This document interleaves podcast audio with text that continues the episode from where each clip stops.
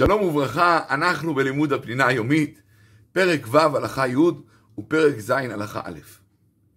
עסקנו בדיני הקידוש, ועוד הלכה נאמרה בדיני הקידוש. שאין קידוש אלא במקום סעודה. שנאמר וקראת לשבת עונג.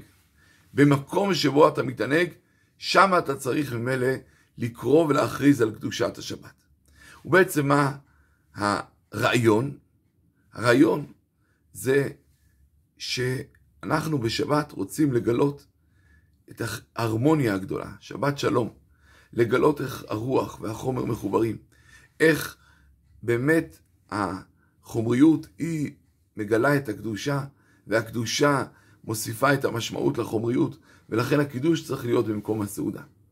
ואם אדם לא אה, אכל אחרי הקידוש, אז הוא לא יצא ידי חובת קידוש והוא צריך לחזור ולקדש. היו מגדולי ישראל שאמרו שחייבים דווקא לאכול את הסעודה המרכזית בסמוך לקידוש, וכך נהג הגר"א. אבל, על פי ההלכה, די שיאכל כזית מזונות או פת בסמוך לקידוש, ובזה יצא ידי חובת קידוש במקום סעודה. הגאונים אפילו אמרו יותר, שאפילו אם ישתה רביעית יין, כיוון שהיין הוא גם סועד, הוא מזין, ממילא יצא גם כן ידי חובת קידוש במקום סעודה. ובשעת הדחק אפשר להסתמך על דבריהם, אלא שבקידוש הלילה המקדש ישתה מלוא לגומיו, ואחרי זה רביעית. אבל בכל שאר השומעים יכולים לשתות רביעית, ולצאת בזה ידי חובת קידוש במקום סעודה. אבל אם אדם שמע בבית הכנסת קידוש, אחרי זה שתה קפה ומיץ ואכל דג מלוח, אבל לא אכל כזית ממזונות או פת, לא יצא ידי חובת קידוש ולהפך. הוא גם עבר על איסור כי הוא אכל לפני קידוש, כי הקידוש שהוא שמע לא נחשב לו כקידוש. עכשיו, יש מקום לשאול, מה נחשב מקום אחד? נחלקו בזה והביאו בראשונים שלושה כללים. כלל אחד, כל המקומות בחדר אחד הם מקום אחד. כלל שני, כל זמן שאני רואה את המקום, אפילו אם אני עומד בבית ורואה את החצר, זה עדיין נחשב מקום אחד. כלל שלישי, כל דבר שהיה בדעתו.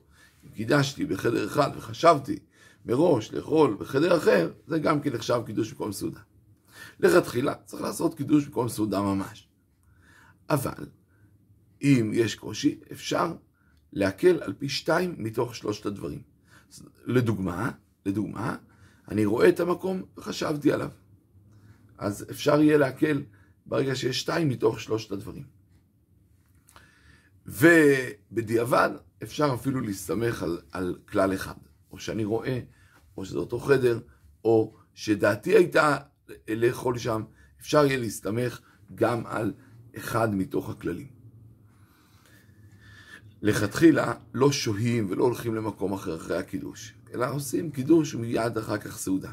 בדיעבד, אם אדם מתעכב או הלך, הוא לא הפסיד את הקידוש.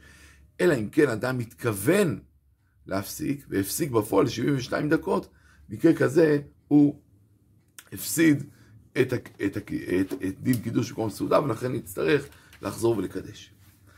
ומתוך כך אנחנו עוברים לעניין סעודות השבת, ונביא מעט מדברי חז"ל.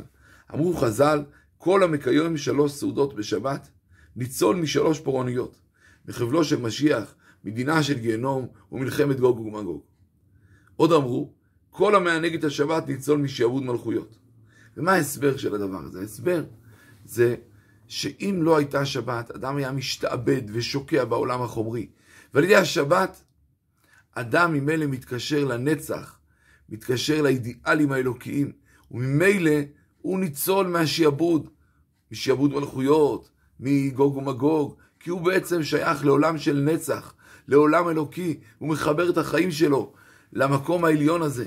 עוד אמרו חז"ל, עוד אמרו חז"ל, כל המענג את השבת נותנים לו כל משאלות ליבו.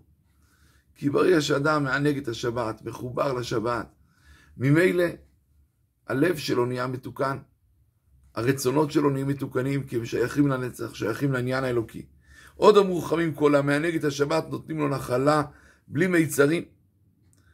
כלומר, על ידי זה שזוכים לענג את השבת, מחברים את הכל לשורש, ומתוך כך יש עשירות ויש ברכה. לכאורה, יש רק דבר קטן שצריך לשאול. הרי זה נורא קל להנהיג את השבת. מה? יכול לשתות, לישון, זה נורא קל. לא. כתוב לענג את השבת, לא לענג את הכרס שלו. ולהצליח באמת, להתענג באמת בגלל קדושת השבת, בגלל האידיאלים אלוקים, ולהצליח שהסעודות הם, להפך, הם לא יורידו את האדם, אלא יביאו אותו ליותר מרץ, ליותר חיוניות, ללימוד התורה ולקיום מצוות. זה אתגר גדול. יהי רצון שנזכה לעשות את זה. שלום, שלום.